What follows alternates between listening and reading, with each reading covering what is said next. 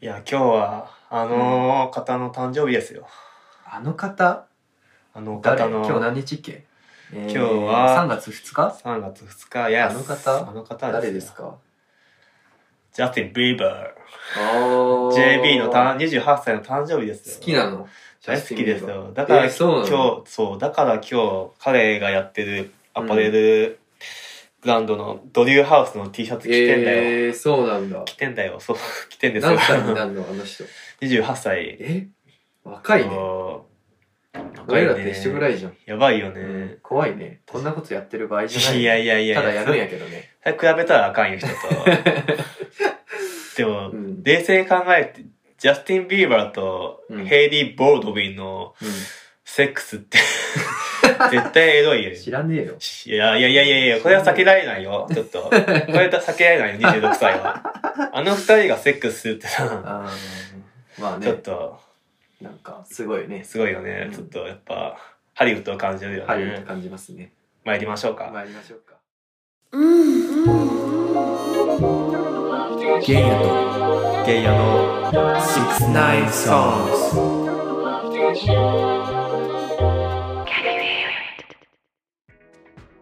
この番組は音楽好きの若者2人が毎回音楽をテーマに浅くエロく語ってそのテーマにちなんだ曲も流していくアダルト音楽番組です用意されたのは素敵なノンケと素敵なゲイだけです台本はたくさんございます第4回目です第4回ですね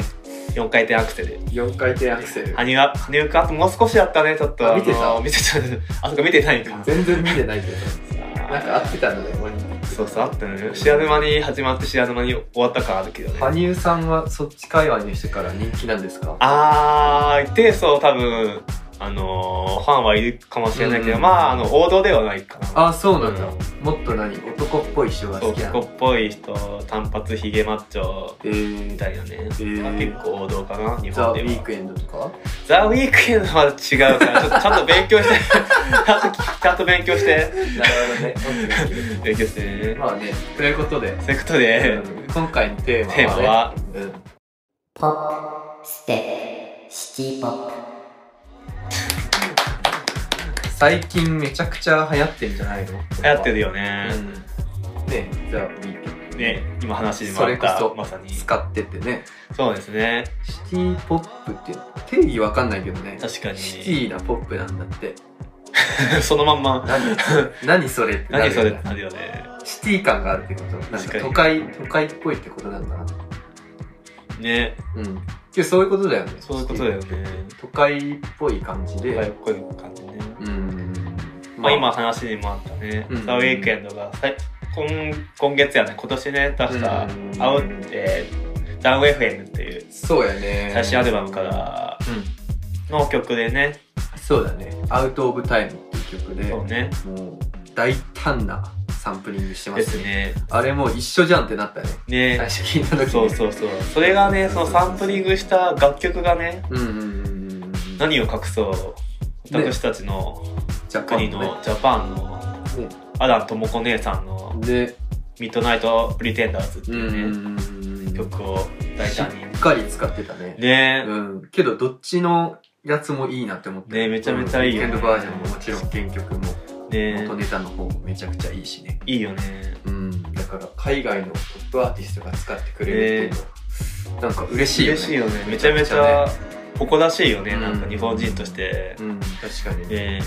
でもなんか多分ちっちゃい時からシテうんィ・ポップって今言われてるのは多分聞いてたのようんうんただそれをシティ・ポップとしてはなんか認識あんましてなくて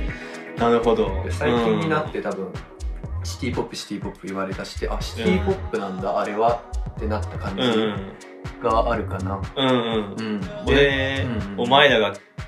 シティ・ポップって騒ぎ出す前からシティ・ポップっていうものに触れてるぜっていうマウン マウントを今と大人になられましたよねいやみんな聞いてるでしょ絶対いやえだってい昔やのさシティポップ聞いてるでしょいや聞いてな聞いいてねえべ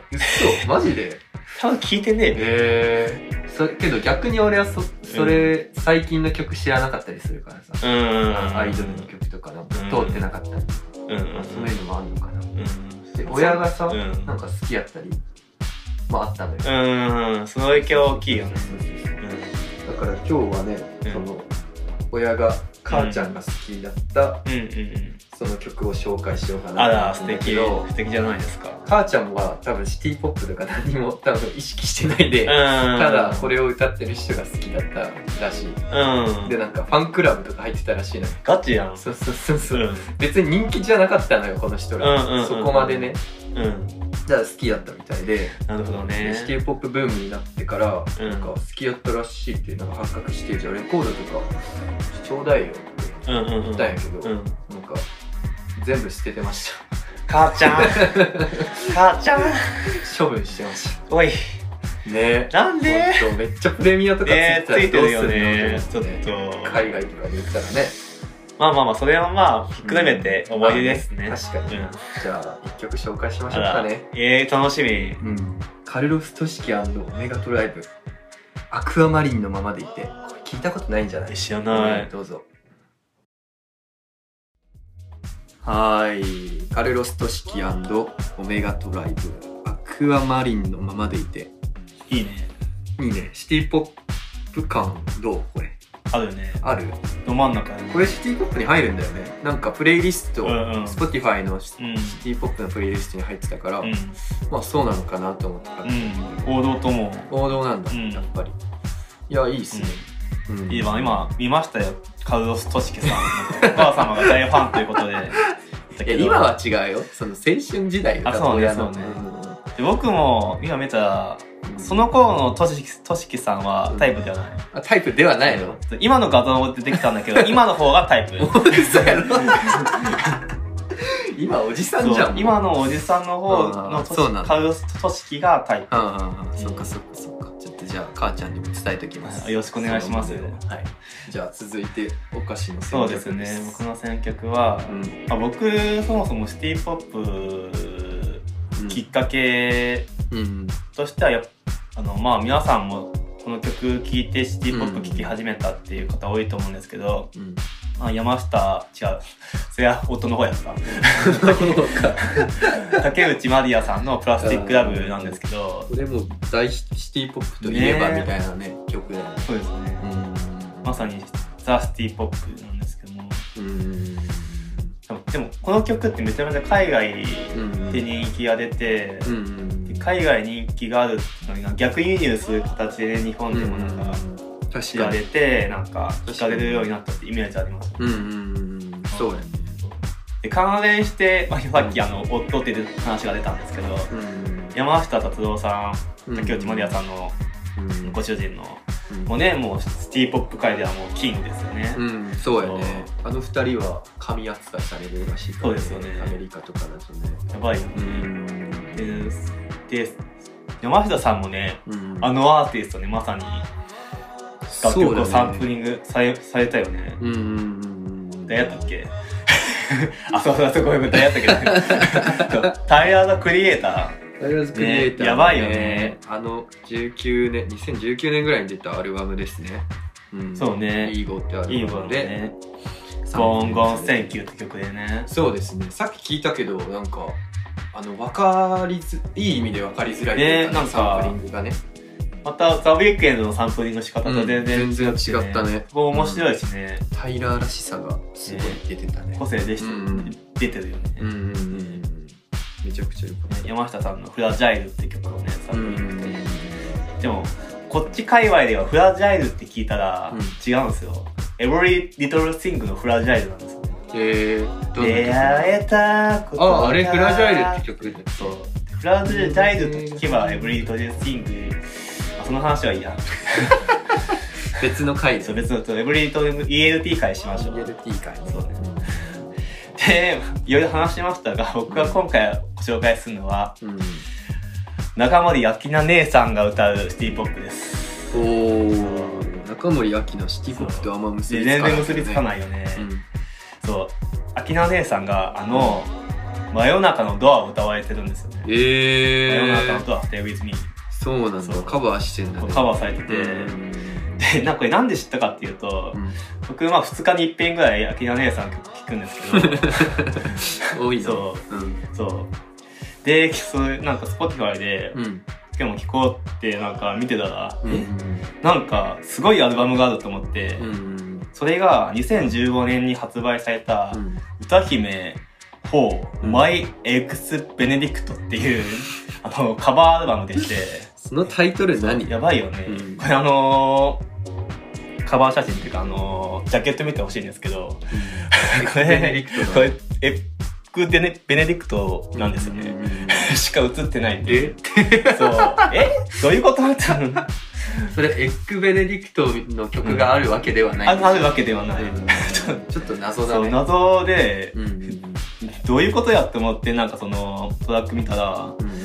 え真夜中のドア歌ってると思って秋野姉さんが、うんえ聞いてみようと思ったらえめちゃめちゃええやんと思ってへえボサノバ調でなんかあそうなんだででこの年の秋野姉さんが歌うことによってうんまた厚みが出て、はいはいはいはいはいめちゃめちゃええやんじゃあ最近歌ってる最近ではないけど、ん昔じゃないってことだよねそうだね、うん、だからその本家本元の松原美樹さうんうんんのオリジナルとはまた違うねなんか良さがうんうん存分に出てるなと思って、これ好きなんですよね、はいはいはいはいじゃあいいね絵の絵の話は全くなかったですからちょっと聞いていただきましょうか、いい話ね求めてないかみんなは行きましょう えー、中森明菜さんの、えー歌姫4「マイ・エッグ・ベネディクト」から「真夜中のドア Stay with me」お聴きいただきましたのは中森明菜で「真夜中のドア Stay with me」でしためっちゃボサノバじゃんねめちゃめちゃエッグベネディクトと一緒に聴きたいねエッグベネディクトを食べながら聴きたいそうそうそう聞いてくださいエッグベネディクトコーヒー中森明うん菜の真夜中のドアいいよねうん絶対やれよ絶対言ったからにはやれよやらないけどね やらないんだけどやらんかいなんかいいじゃんいいカよフねェっぽいカフェっぽいミックスカフェねの流れですよねねいいねいいっすねということでということで第4回目終わっちゃいますよシティポップ特集でしたねねもっとしたいね2した曲いでねもっこたれいちょっとシないリーズ化しましょうねうんヒップホップ会はそんで今日はめちゃくちゃ真面目でしたねね真面目会でした初ねめからエドが一つもなエいロどこ行ったてねうんエロぶっこんどく最後なんかいやーでもまあエドがあってもなかろうんうんどうしたどうしたエドがないエドさっていうのもあるからねエロがないエロさエドがあるからといってそれがエドとは限らないしだからそんな急に哲学みたいそなうこと言い出してそうあのー最近ねちょっと哲学を読み出した からエロがないエロエさドがあがるないエドさを今回はちょっと体現しようかなと思っなるてほこどうねいう回にしてみましたじゃあ終